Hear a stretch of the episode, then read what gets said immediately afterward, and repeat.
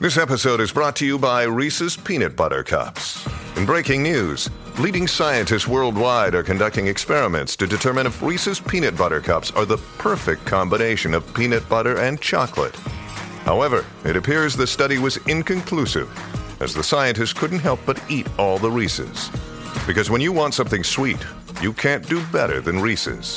Find Reese's now at a store near you. Hi, this is Stratis Morfogen. So excited to be on Hollywood Raw podcast. Um, we're going to be talking about everything. We're going to be talking about a celebrity that dropped $700,000 on a credit card in my restaurant, to fun stories in the private dining room, to how we dealt with the mob.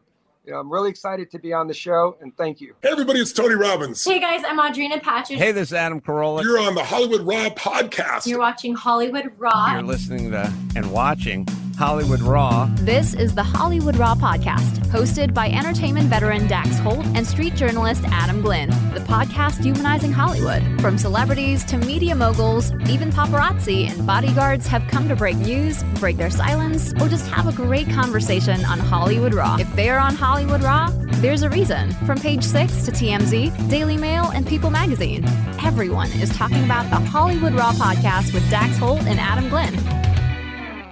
What up? eh? Whoa, sorry. That was I was gonna say buddy and man in the same. So it was like, what's up, buddy man?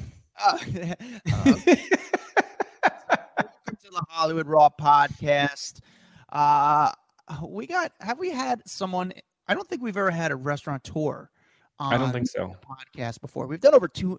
How many episodes have we done? Dude, I don't even know. We something like something like a lot. That's where Yeah. we're at. a lot of episodes. Um, and it's uh, we're we're plowing through them. But today we got a guy who is a celebrity restaurateur who you know has really came up to one of the biggest restaurants in Manhattan and big celeb spots. And he's got a new book, and we're gonna get a little bit. well, of, every everyone knows what Philippe Chow is, and he is the man behind Philippe Chow. He's the man behind a lot of big restaurants, but you know, it's like rarely do you get a spot where it's celebrity filled every single night.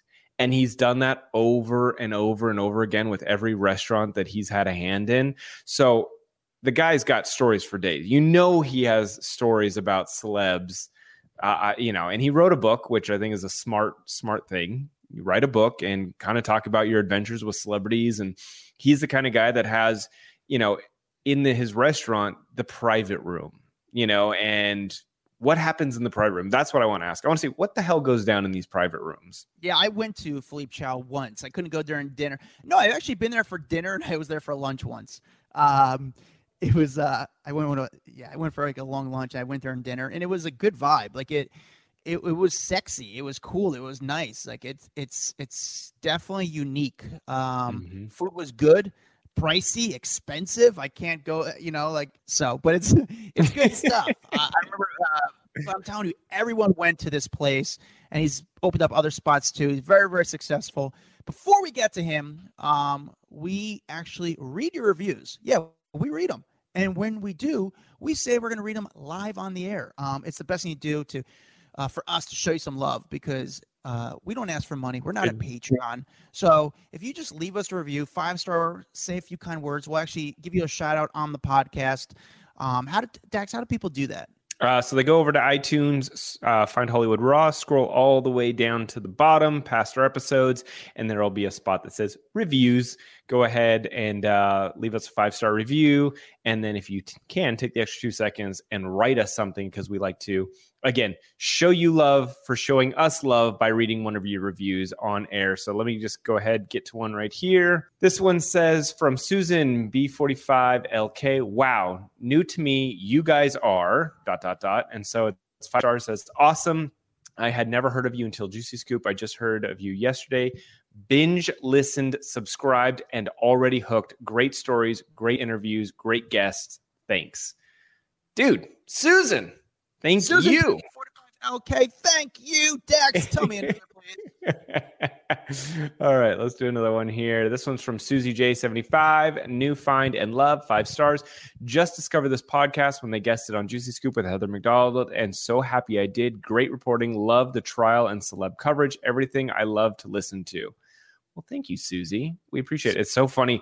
There were so many reviews that came in after our our juicy scoop, like um uh what was that interview? I almost say interview when we guested on her show. I'm still trying to get through them. There's just it's like endless amounts of reviews from Juicy Scoop. So sorry if every week it sounds like we're just saying Juicy Scoop reviews, but we'll get through them. There's a lot, guys. But guys, that's the best thing to do is uh, actually leave your full name too. So we don't give your like your screen name. You know, if you want to leave your full name, and then give us leave, also leave your social security number and your credit card number, and uh, we'll give you a really really good shout out. So make sure you do that. Uh, with that said, Dax, tell us about our guest today. All right, today's a big one for us. Our guest today is an author and a restaurateur who created huge celebrity hotspots like Philippe Chow, Jue Lan, and is now involved in places like Brooklyn Chop House, Brooklyn Dumpling Shop, Papa's New York. It is Stratis Morfogen. Welcome to Hollywood Raw. Stratis, thank you so much for joining us. Excited to talk to you. Excited to talk to someone who is, you know, look, we're we're all about celebrity here, entertainment news, and I feel like I have reported on some of the restaurants that you've been involved with so many times in my career. I mean, Philippe Chow, just in general, uh, you know, it's been one of the biggest celebrity hotspots of all time, along with Jue Lan. So I want to like just jump right into it. You got a new book out. You refer to New York restaurants as having kind of like a a mob influence. Can you explain what that exactly means? Yeah, so I mean, I have a 35 year career. Um, I had a bunch of restaurants, but yeah, I made my biggest mark with Philippe Chow in 2005 when I created it. And um, but basically, if you go back a little further, like '93, I had Gotham Diner, and '94, I owned Rouge Nightclub, and that's where the problem started with the mob. I mean, we, um, you know, as restaurateurs, we've always had to deal with something. You know, that's why the book says from mob to mandates. I mean, I, I don't know which one was worse. And um, at the end of the day, pre Giuliani is like how we call it in the hospitality industry because he really did clean it up. Um, and what what what happened back then was, you know, you had to choose on what side of the fence you wanted to be on. Either they were going to be your partners or they were going to be your enemies. And um, I had like a hybrid of both. I Mhm. told like guys like John Gotti Jr. to go fuck themselves, and that's something that just came natural to me. Um, but I did have the most powerful guys of the Genovese family in my back pocket. So as much as I want to say that I have balls, I did have people that were protecting me, and they were true. You had a lot of balls also behind you protecting you, is what you're trying exactly. to say. I- and I got to tell you, it- it- it's not like these mob movies that you read. My experience was these guys were my true friends. They started off as customers, and then we became friends. And then when they saw that I was being shaken down by the thugs like Gotti Jr. and his thugs, you know, they, they were beating up my managers. They were they, they wanted a piece of my alcohol business. And this is like 93 and 94. And then it came to a point where, you know, I was part of this big sit down between the Gambinos and the Genoveses. And I'm just a kid from Garden City. And at the end of the day, I did have the most powerful guys behind me. And, and, you know, and for many years, people would say, Stratis mobbed up, Stratis this. And the truth is, yes and no. I mean, I mean, I was, I was, I- was it, it, first friends, then they protected me, and then we went into business together uh, with Rouge Nightclub. And I don't regret any of it. These are like the best guys you could have as partners, as uh, protection, and as loyal friends. And that's what the FBI never could understand when they used to try to like, you know, put me in front of a grand jury or harass me and knock on my door at five in the morning and show me pictures of me with Barney Bellomo and Ralph Coppola and all these guys. I'm like, yeah, they're my friends. But the truth is, they were my business partners, and that happened through an attorney. Their attorney, Patty Stissa, was legitimately my partner, and I knew where the, I, knew you know where the money was probably coming from. But hey, as long as he wrote a check, and we opened up a business together, you know, at the end of the day, I had this in my back pocket, and it wasn't just the Gotti Jr. crew. I, I was, I was, you know, because I kept it so quiet. I had, you know, a Jewish gangster from LA that tried to shake me down. I had a bunch of other, like, you know, fly by night thugs trying to shake me down. As soon as they found out who I was around, well, they got their answer one way or the other. And, you know, and all of this got cleaned up, I'd say, in the late 90s. So does that does any of that still exist today? Is that No. there any, there's none of that mob kind of connection to any of the restaurants? No, not not not like it was in the in late '80s and '90s. It was a wild west. I mean, these this faction of John Gotti Jr. and his cohorts, the thugs that they are, they used to control like the whole east side of Manhattan. If you had a business that was doing serious alcohol business, well, they wanted their money. You know, they wanted to, and, and everybody was paying them. And, and I just refused to pay them. So at first they started throwing black paint on my windows just to make me, you know, succumb to like giving them their five or ten thousand dollars a month. And then it had to come a point where I needed to get that thing out of my back pocket. And I went to my friends and I said, This is the problem I'm having. And believe me, one sit down dinner uh, it wasn't even a dinner, it was just like a drinks at Ferrier Bistro on 65th and Madison between the top guys of the Gambinos and my guys of Genovese. The thing was squashed in 30 minutes.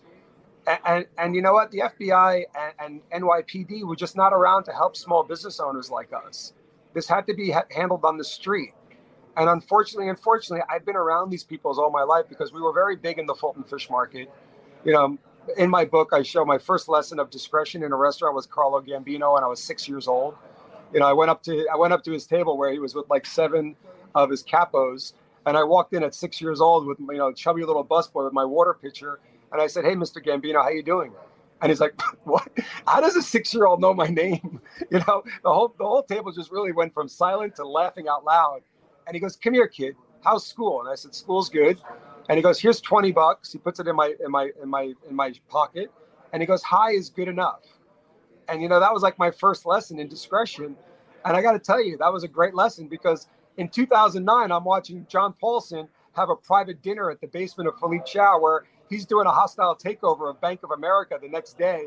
And I'm looking at the PowerPoint, you know, and discretion is part of our industry.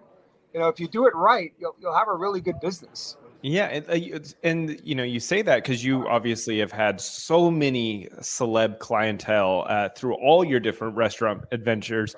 You know, what who was the first celeb to walk into one of your restaurants way back in the day? Um, so so a little background. I grew up in Garden City. The only celebrity I knew in 1992 and 93 was Susan Lucci. She was like my next door neighbor. You know, so I really didn't know celebrities. So fast forward in '94 and I had Mark Ronson DJing before he was known. I had David Blaine for hundred bucks a night doing magic tricks. So you know it was pretty cool. Like almost became Forrest Gumpish that I, I had these like future like superstars, you know, for hundred bucks a night. Uh, but I got to tell you, the big thing that happened to me was um, the night of Rouge opening was a dinner party for David Koch, and David Koch, the energy conglomerate. Um, you know, he had Kissinger, Murdoch's, everybody was in there. It was all black tie and that was the pre-opening to my nightclub. So I, I my walkie-talkie that was Nextel, but you know this is pre-internet. You know, come to the front. You got to make this call. And I walk there and I see a black guy with gold chains and I see a blonde girl with a Yankee hat. And I look at them. I'm like, fuck no, they're not. They're not coming in. And what happened was the next day in the New York Post, it was on page six, but it was literally page two, and I had a picture of me going like this, and it says "New Kid on the Block rejects Tupac and Madonna." Oh, and, and, and, I want I want to think that I'm I want to try to be cool, but I'm not. And, and, at the end of the day, it was all by accident and mistake. I didn't recognize them because if I did, I would have brought them to the VIP room where I had well, I was holding court, and it would have been great to hang out with them. But oh I didn't recognize them. God. You know, I, I didn't I didn't recognize them, and I became all of a sudden this mysterious guy, which I'm not. And uh, you know, who is this guy that rejects the hottest couple of the moment? So fast forward a few weeks later, Nile Rodgers calls me and he says, "Yo, Madonna wants to come back. Are we cool?" So I had to put it on hold because I had my office with like five people around me, and I'm like, fucked up so bad. I didn't understand what press was. This was a really big thing. It was actually worked out for my club because yeah. not letting them in was like a huge thing, and it blew up my club. But here I am, like hyperventilating, like, "Oh man!" I... So I'm like, "Okay, put the phone up." Nile, as long as she dresses right, we're cool. you know, deep breath, you know. And then she comes back with Sam Cassell. So Sam Cassell now is on the Houston Rockets and he's playing the New York Knicks that week. And they're having like a weekend rendezvous apparently, because the next thing I do, my Nextel is going off a day later. And on Entertainment Tonight, uh, Sam Cassell's wife is throwing all his clothes out the second story window of their Houston uh, suburban home because the press came out that Sam had a rendezvous with Madonna that weekend and it was at Club Rouge. So I was like I, I, became like the accidental public, you know, PR guy. You know, this was all by accident.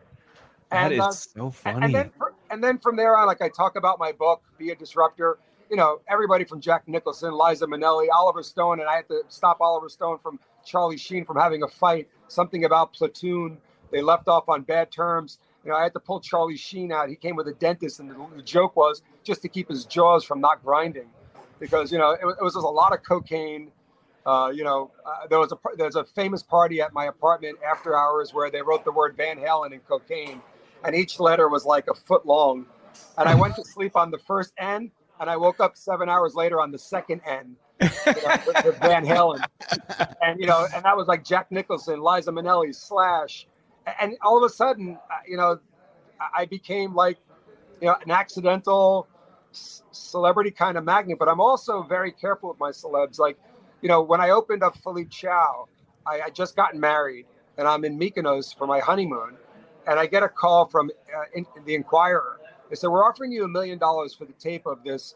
I still will never mention his name, but you might figure it out. This hip hop magnet having sex on the table with a Hollywood starlet. And we know you have the video. And I said, only video I could have was from the security cameras. So I'm in Greece and I call my GM and I said, go on the security cameras. And he's like, oh, yeah. They, were- they were having dinner last night in the private room. I said, go back and tell me what you see. And he's like, Eddie has like a real heavy accent. He's like, Mr. Mofokin, I, I, I can't even look at this. They're, they're, they're, they're having sex on the table. I said, Eddie, do me a favor, uh, totally delete it and wi- wipe it off the server. Because you know what? For a million dollars, I'm not doing it. And, and at the end of the day, they offered me a million dollars for that tape. And it was like hip hop and Hollywood royalty. And I, that's where I draw the line. As much as I enjoy the celebrity press and all that, I, I'm very protective. And I don't know how many restaurateurs would have shut down a million dollars in 2007.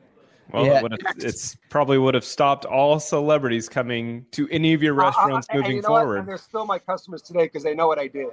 Yeah. That's amazing. Dax, hip hop royalty in Hollywood. Starlet. Oh, I am. I am going through my my bank in my head. you, know, that so, so what happened there when I opened Philippe Chow, the, the what really put Philippe Chow on the map was Jay Z. I mean, Jay was there with Bob Johnson, Kobe Bryant, and Magic Johnson the first week I opened, and I, I heard him singing to like the Grateful Dead because the music that I played is pretty cool. It's like Grateful Dead to Pink Floyd to the Bee Gees. There's no rhyme or reason, just cool music of all genres. And there's like hip hop legend, you know, Jay Z singing Ripple by the Grateful Dead, and I'm like, that is so fucking cool. That you know he understands the dead because I'm a deadhead. Yeah, yeah. And um, and he said to me, "Well, I'm going to do something really cool for you. I love this place." And what happened was, is six months later, he came out with the song "When the Money's Gone, I Can Die Now." I have a reservation at Philippe, and then the whole restaurant just exploded because cool. I have my wife on one side, who's number four at Vogue magazine. So I've got the whole Met Ball, you know, uh, coming as the after party, and now I've got hip hop royalty, and now I'm in rap songs, and now you know from there I went from she's thinking Philippe, I'm thinking Wingstop, Pop Cristal, Felipe Chow. They added Felipe. I don't know where they got that from, but but it, it became like a cultural phenomenon, and I, I was truly appreciative. And then when I sold Philippe in 2014, I teamed up with more music royalty with Don Pooh Cummings. And I took, you know, I used to say Philippe is kindergarten, Brooklyn Chop House is Columbia grad. I mixed like steakhouse with that great Chinese food, and we call it LSD, lobster, steak, and duck. Well, I, I should, so we're gonna get into all this. I want to I want to get into. So I want to slow it down a little bit. So Philippe, when you opened Philippe, how did you? So you're saying Jay Z came the first week. How did Jay Z? How did you get? guy- How did you get those guys to come in the door the first week? Well, the rumor was out that the chef of Mr. Chow left, and and you know if you ever went to a Mr. Chow, the service was really nasty. The the lights were super bright. There was no music. So right off the bat, we started getting a lot of press that the chef of Mr. Chow left and opened up Philippe Chow with me. And you know, music and sports is what really kept Mr. Chow open. And you know, they just flocked to us, and they just saw a cooler experience. And uh, you know, I think we were in 30 hip hop tracks, and um, Wow. and it just didn't stop there. My wife was pretty powerful in fashion um, as senior accessories director at Vogue. So you know, we had the after we had the, we had the after party for the Met Ball for like five years in a row. We had Wow. Karl Lagerfeld as a host. You know, every time Anna did a party, it was like who's who. It was David Bowie, Mick Jagger, Bono, you name it. You know, a little 15 year old girl that was my my my friend for the night named Taylor. You know, and I said, "What do you do, Taylor?" She's like, "Oh, I, I'm an artist." I said, "Do you have an album out or anything?" She's like, "No, but my album comes out in a few months." And I'm like, "Well, good luck with that." You know, it's Taylor Swift. Wow. Are- You do, do you do you ever get nervous around any celebs at this point? Is there anyone that could walk through your door that you would actually be impressed with? Um, I don't. You know, I really don't. I'm. Um, I, I don't. It doesn't come from like you know like an like an ego area. I mean, I fed every president. You know, I can call them. I even called President Gore, President Gore, and he starts laughing. And I said, "You were president one day more than I was." You know, so it, it's you know, I, I I really don't, and I guess that's what maybe draws them to me, is because mm-hmm. I just you know I, I always make sure they get a great tape, but I do that for a lot of people. Are they so when you get these celebrities? I mean, how does it work with you? Uh, are they expecting free meals and handouts, or It'll never happen. So I Uh, mean, the, the only celebrities that think they should get some kind of privilege are the housekeepers of you know of New York, the housekeepers of Beverly Hills. Oh, sorry, I, I'm sorry. Did I say housekeepers? Uh, housewives of Beverly Hills and New York. Those are the ones that think that they're owed something, and I I basically make make it very clear they're paying for everything. I don't do that. And you know what? The coolest thing I've got in my scrapbook is I take their credit card uh, receipt with their order, and they obviously they sign their credit card, and I use that as my scrapbook to give to my great grandkids one day that they could have presidents, Roger Waters, Mick Jagger, Oprah Winfrey, all the big ones. You, you see the last four digits of their credit card, you know what they ate, and they signed it. I think Very that's the cool. I think that's the coolest thing. I would have loved to see what Kennedy ate at a dinner. That you is know, Well, okay, what what is the biggest receipt you have in that that book of yours, of the autograph book? on celebrity power. No, I want to know the biggest, like the the the money amount, the biggest amount on one of You're- those you're, bills. You're, you're, you're ready for this? Yeah. Michael Bloomberg, seven hundred thousand dollars. Oh my god.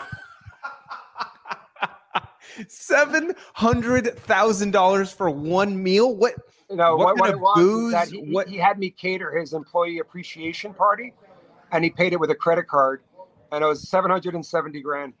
oh my god. It- it- he, he, has it at Randall's Island, and he loved my food so much Yeah. he wanted me to cater it, and I, I, I was one of like five caterers for like ten thousand people. These were all his employees. I did that for I, I did that for five years in a row, and with that, I have a handwritten letter that he would write me how great everything was, and that's with the receipt.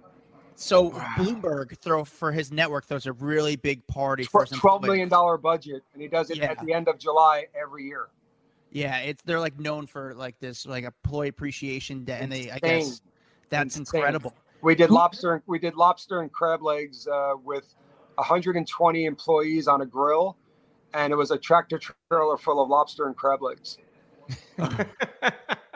And, and when the bill came, he he just came to the restaurant to have dinner, and he goes, "Oh, give me the bill," and I'm like, you know, and he just put it on his credit card. Jeez.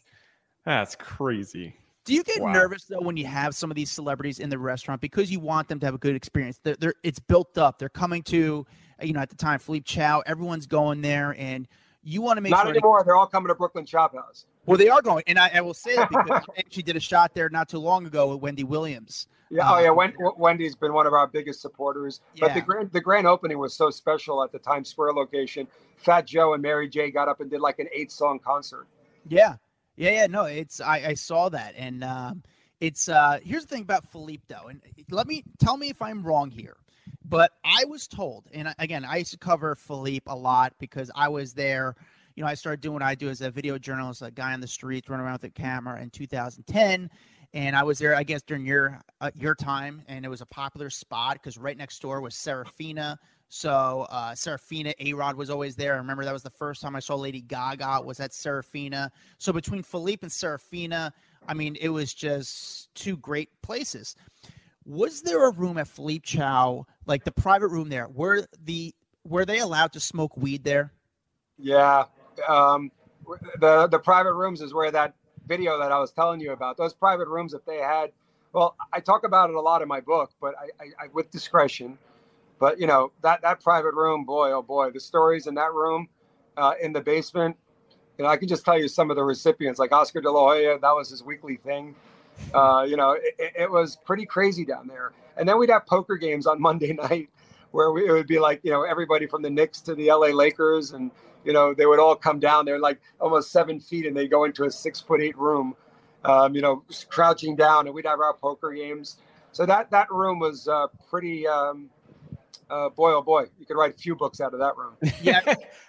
I remember Rick Ross talking about like that's like it was a cool spot because again it was dark, it was the food was great, the ambiance was awesome, and then again this is pre before it was legal that you're able to like go to a very nice restaurant and smoke weed while you eat, which was Yeah. just like, insane. Yeah, yeah, and, and I got to tell you, um, now we do it legally at Brooklyn Chop House. I have a rooftop, so everybody Mm. goes up on the roof and they can smoke whatever they want.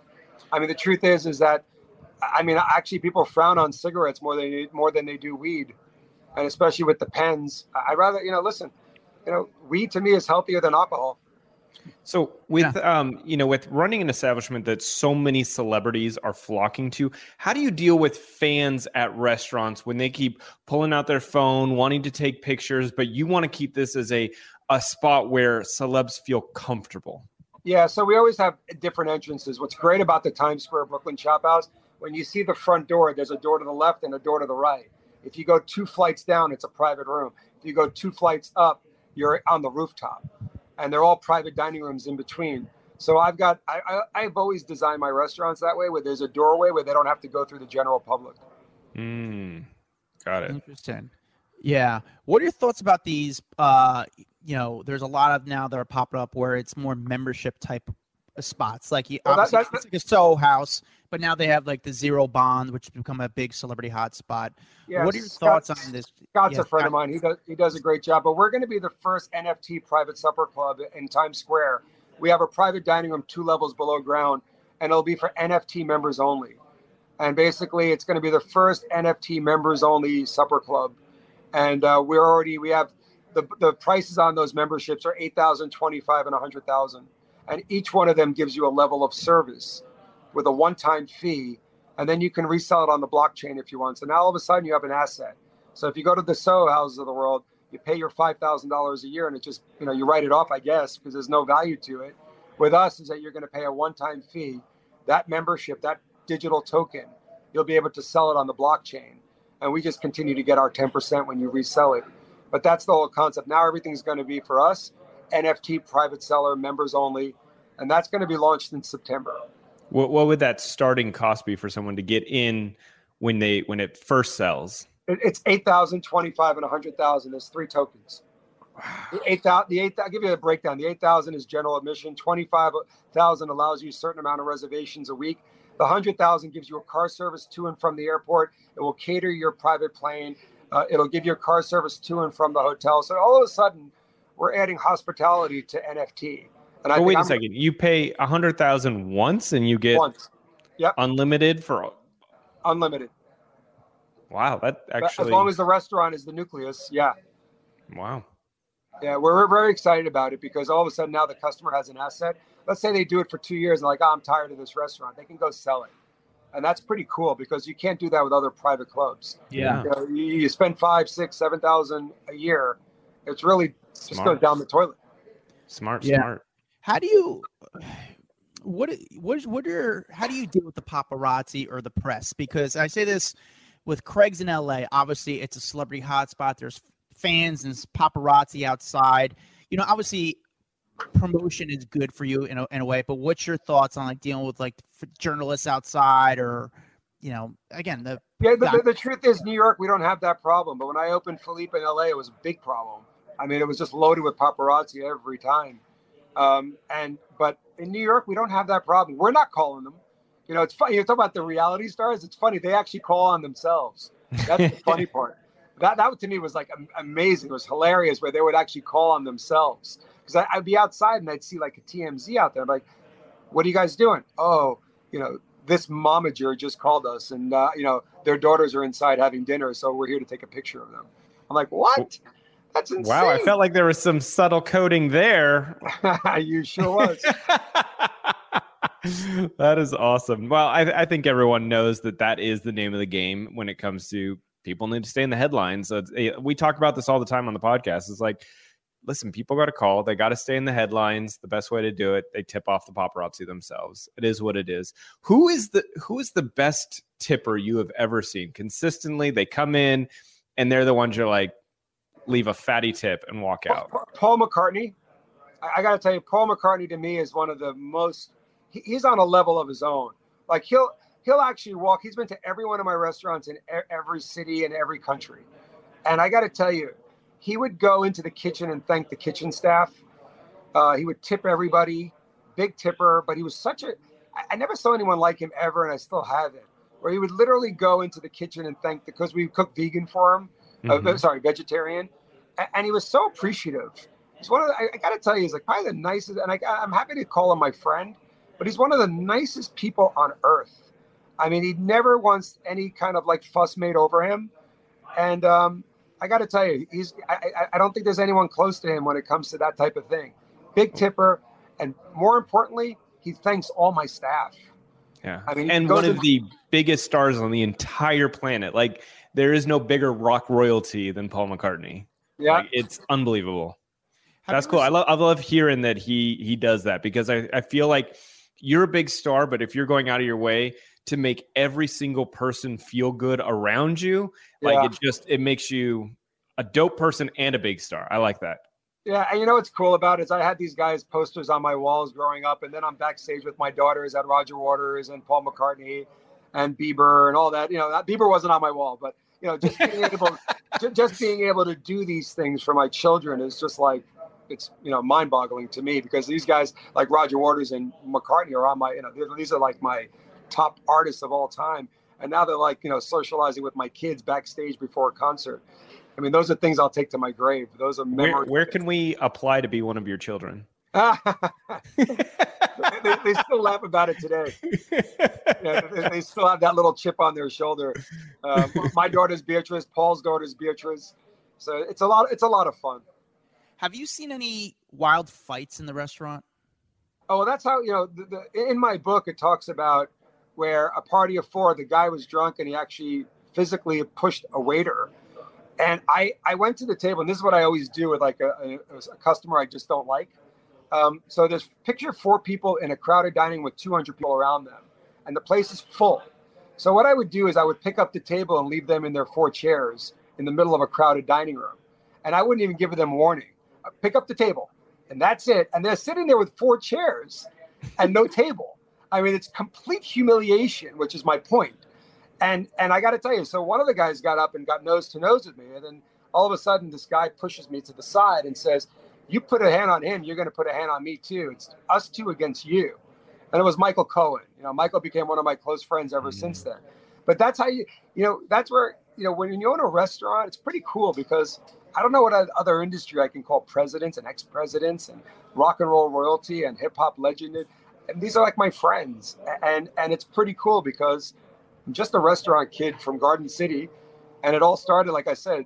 I, I really never even knew what a celebrity was. That's so cool. How That's often so did you see prostitutes in the restaurant? Well, that's a hard question because uh, you know you never. They all Yeah. they come in different looks all the time now, but I, I don't really. I, I don't pay attention, but uh, you know, she could be a six foot stunner and she could be an escort. Who the hell knows? I see. Um, so let me tell you, experience I had, Dax. I uh, so around the corner from uh, Philippe Chow was uh, another restaurant called Nello. Okay, Yeah, and yeah. a, you know, you know that's you, you, you just hit the mecca of that.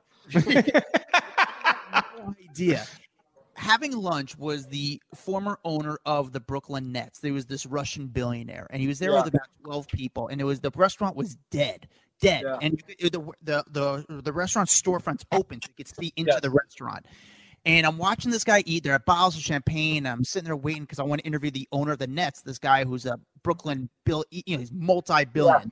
Yeah. But also in the restaurant, I could see was this blonde woman, very you know, soft looking, like in the corner. She didn't like it wasn't like a Pam Anderson type look. It was just very like subtle look. She just looked naturally cute. And another woman comes up to me as I'm waiting outside. She goes, "Excuse me, can you go get my friend?" I go, "What? Can you get my friend for me?" I'm like, "I don't work here. Like, go get her." She's like, "I can't. Can you just go get my friend?" So I'm like, "O- o- "Okay." I, it got weird. So I walk in the restaurant. I put my camera in my bag, and I walk in the restaurant. I'm like, "Excuse me," and she gets startled. I go, "Your friend's outside waiting for you," and she's like, "I'll tell her I'm busy." I'm like, uh, uh, Like, what am I doing here? I walk up to the girl on the street. I'm like, you, hey, beca- you became a pimp. that's exactly what happened. She's like, hey, she's busy. And I'm like, what the fuck is going on? Next thing you know, the Russian billionaire gets off from his table. He walks out, and the whole like the whole big party walks out. The blonde girl runs to the guy and starts to talk to her and starts to like throw herself at him. And I'm like, oh my god! I just realized these are two hookers. Either like one's the pimp and the other like this girl was Oh, definitely I mean, that, that, that's that's a common thing. It's actually encouraged in the nightlife business in New York, where you actually have we call them model wranglers. Yeah. I mean, Mhm. you know, they're they're basically B level escorts, uh, and, and actually people get paid to bring these girls into nightclubs. Unfortunately, I- thank God I, I was in the nightclub business three times, and thank God I don't deal with promoters anymore because to me they're the kiss of death of our industry. Yeah. But, do, uh, you, do- do you try to put like hot girl like do you deal the promoter tables and put hot girls in the No, restaurant? that's what's great about Brooklyn Chop House. We don't, like I said, promoters. You start putting promoters in your in your restaurants, it's usually the kiss of death. Mm-hmm. You know, they, all they do is bleed you out and take what they want, and then they're gone and they're off to the next place. I will never allow promoters in my restaurant. Never happen. And and you know, there's a lot of stories of promoters, like club promoters, that became restaurateurs, and they had to learn the hard way. The guys at Catch, I'm very very proud of.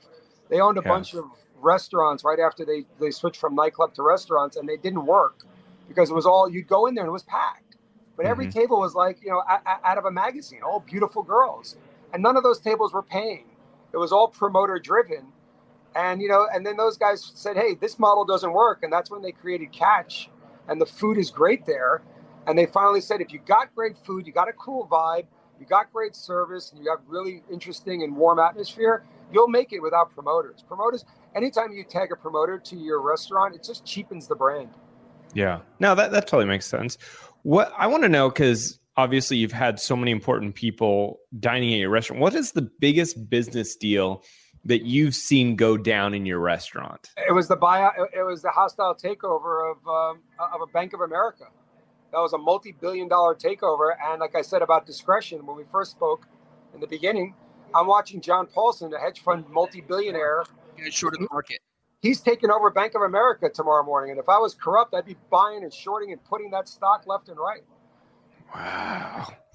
That's cool. Not shorting. I wouldn't be shorting it. I, No, no, no, no.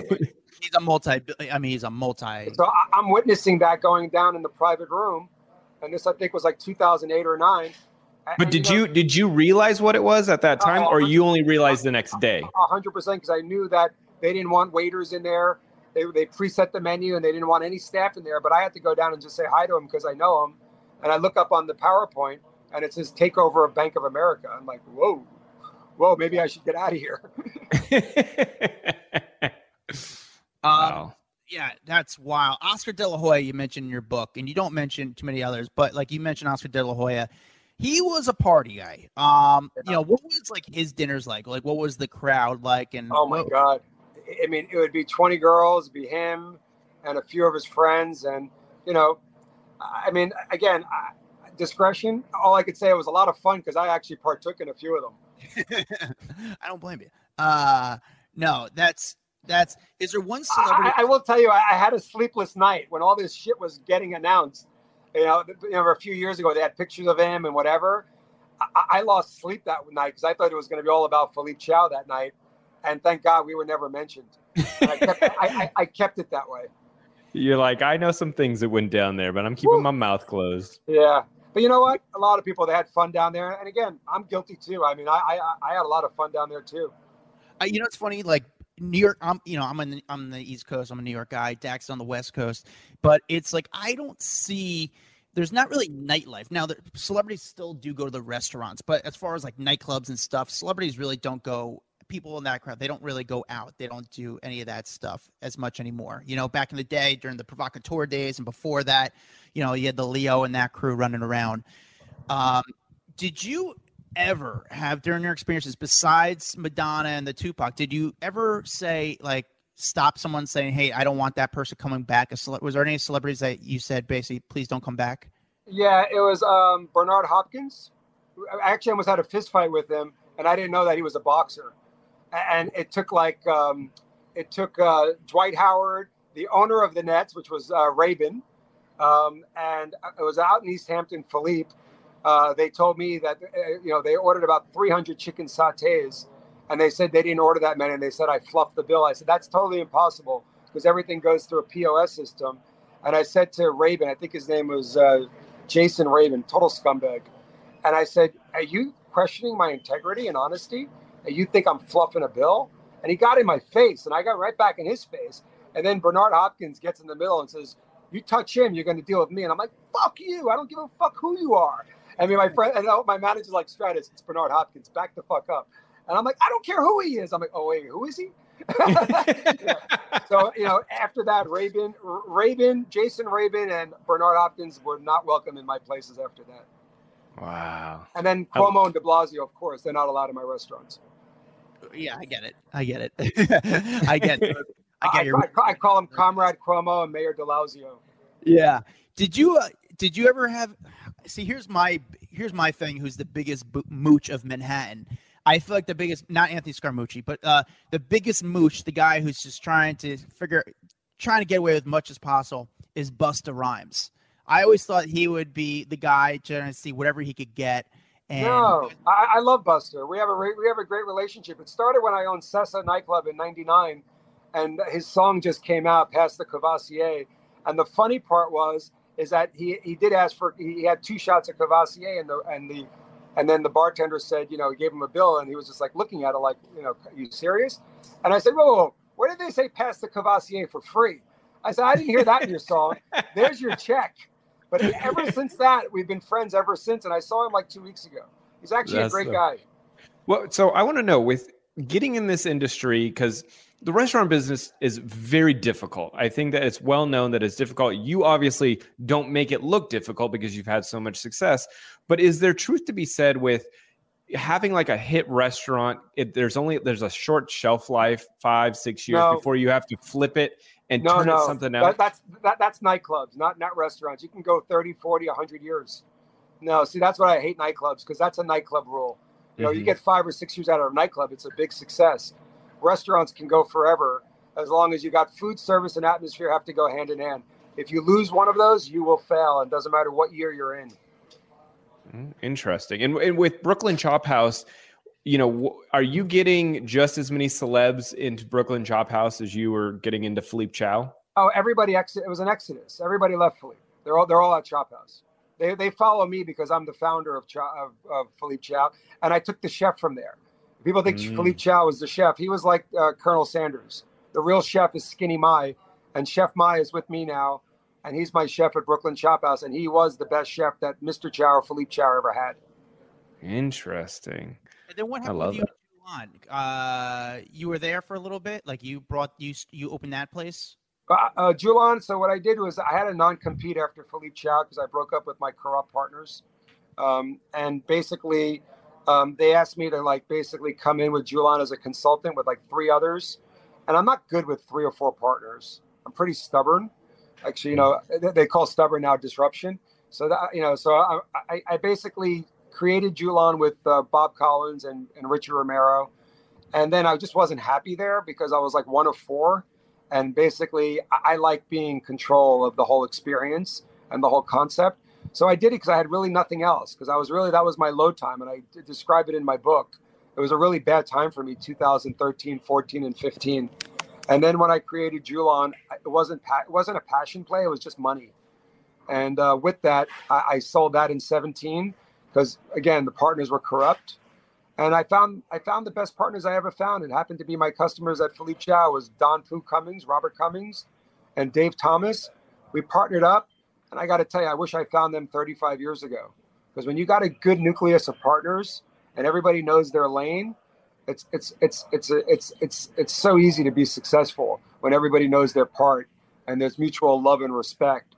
And yeah, uh, listen, you got to make a lot of money because if you don't make money, believe me, fights will start. But you know, when you're making money with people that you really love and respect, got to tell you, there's no better feeling, and there's no better business. So, so what does it take to get on the rooftop of your uh, of Brooklyn Chop House to be So cool enough to be to the rooftop? I mean, so right now I'm at a cigar spot, and and I- there's probably 200 people out there, and I know most of them. And it's a place where you could have dinner and you can go up there and smoke. you know, and and that's really cool, especially for cigar, smokers, um, and, and it's cool. And, and I got to tell you, uh, any, it's usually mostly like big VIPs and celebs. They'll say, Mhm. "Can we go up? Can we smoke anywhere?" Yeah, finish dinner ha- or have dessert on the roof, and you guys are on the roof. You can do whatever you want. But how big of a celeb do you have to be? Like, if we No, walked in, we were like, Stratis, no. what's up? You're gonna be like, no. no, no. You know what it is? Um, there's 80 seats up there, so it's really about supply and demand. Not that I'm belittling you, Dax. I swear I'm not. But, but I, I'm sure if we're friends, uh, there'll, there'll be a table for you up up up on up on the roof. Because I got to tell you, that's part of the lure. I- I don't I don't really treat celebrities any different than I treat, you know, people that have been loyal to me. It's all about loyalty to me. Everybody, all the all my big spenders and all the celebs left Philippe Chow. They all came to Brooklyn Chop House. And I got to tell you, they've been following me ever since. And to me, that's better than money. Well, Adam, you keep this tape, all right? We're gonna go to the Brooklyn Chop House, and we're gonna we're gonna be like, see, guys, Stratis said so. A- He said we're cool. Anytime. Um, tell us about your new book, uh, Be a Disruptor: Streetwise Lessons for Entrepreneurs from Mob to Mandates. What do you want people to walk away from about Yeah. So, you know what? For the last 10, 15 years, people are like, you should write a book. I know about those mob things and all that. You should really just set the record straight. So I set the record straight. Everything is everything is so truthful, and I even talk about my flaws and what I've done and whatever. But one thing about me, I'm a documentary freak.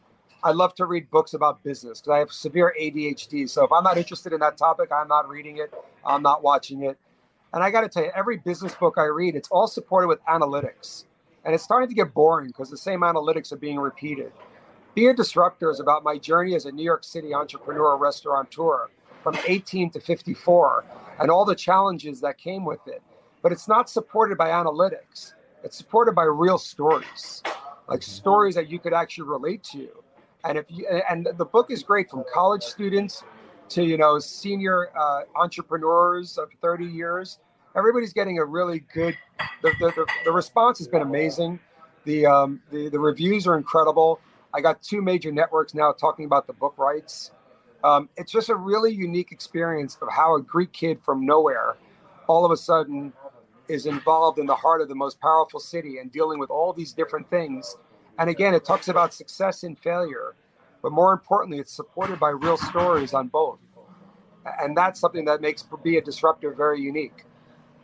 That's awesome. And by the way, you can find it on Amazon if you are going out and looking for it, people, because it, you know, definitely it- has caught my attention in regards to just seeing how successful you've been and what someone could learn from your book. Yeah, there's not too many books where it's you know it starts off with you know telling John, John Gotti Jr. to go fuck himself, you know, and, and you know and and all this is true, and um and that's what makes Be a Disruptor very unique. And obviously now you can see why, you know, people are interested in the TV rights to it because it's really it really takes you through an interesting journey that's never been told before on the mob perspective, as a business perspective, and just you know maneuvering through the wild west of New York City pre Giuliani to today's times. And at the end of it, I, I kind of say I was partners with the mob, I was partners with the MBA Wharton types, and I've dealt with politicians the last two and a half years where I've debated them on every network television on how fucked up they are and how they never run a lemonade stand and they're making small business decisions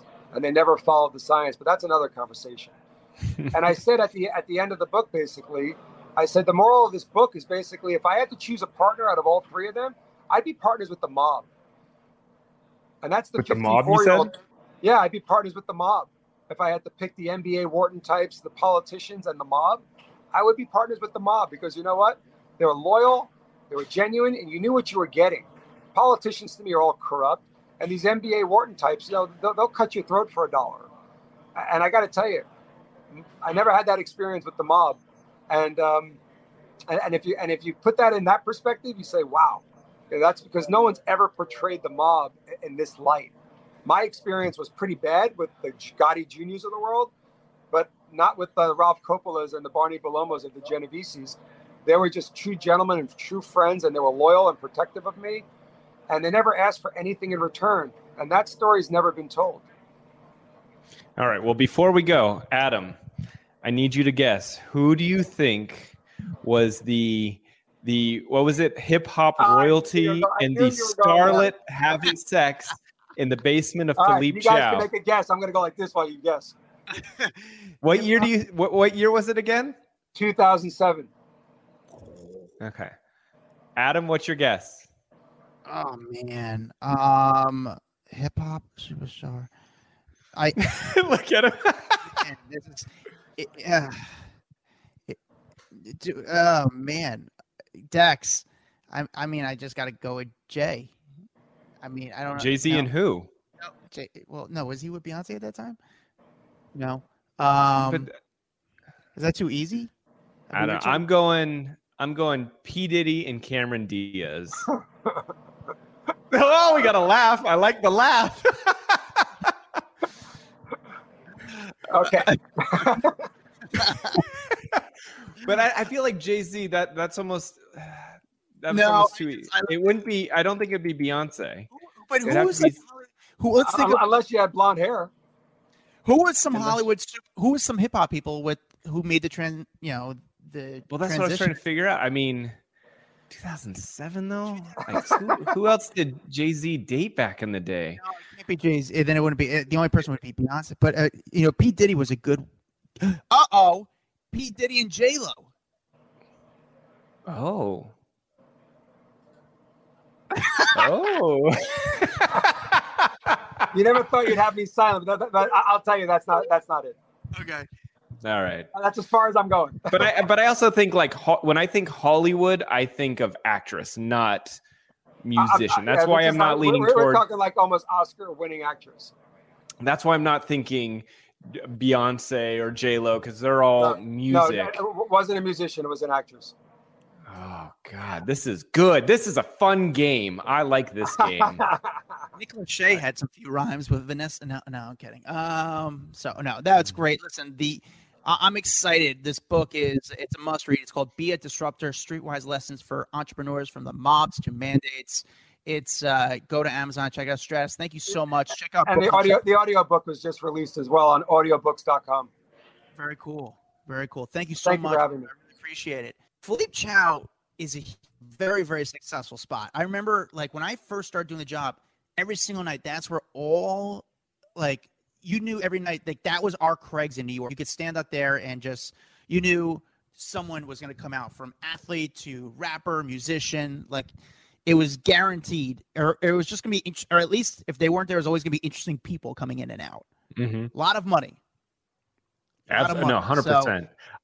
And you know what? This was one of the first people that we've had that are like they have celebrities every night showing up and that they're interacting with. That I feel like he didn't hide away from a lot of the questions. You know what I'm saying? No. Like a lot of people will ask, okay, well, who's never allowed back in your restaurant? And they'll be like, oh, I don't like talking about that. I like that he gave names. Like, Yeah. that's I think because he is so successful and he is so powerful that he doesn't care. He's like, oh, I can give a name because I don't need these people and I don't need their business in my restaurant anymore. Exactly. The food, the restaurant, the speaks for itself, and that's why the people continue to come back. They don't come, you know, they do come back for him, but they also come back for the great experiences which he gives. You know, he knows the vibe. He's been doing it for a long time, so he knows what he's doing. Uh, but with that, people, make sure you check out our podcast. We are on YouTube, the Hollywood Raw Podcast. We're also on Instagram. Follow us at at Hollywood Raw Pod, P O D. We're on TikTok. We're on Facebook. We also have this private Facebook group where we give all the dirt that we can't give on the podcast because we'll get sued. But we'll answer all your questions. Interact with us. Uh, what's that private Facebook group called, Dax? It's called Off the Record. It's very cool. Off the record. Follow us on Facebook. Follow me at, at Adam Glyn. Follow Dax Holt at Dax Holt. We'll see you guys next time. a Hurrdat Media Production.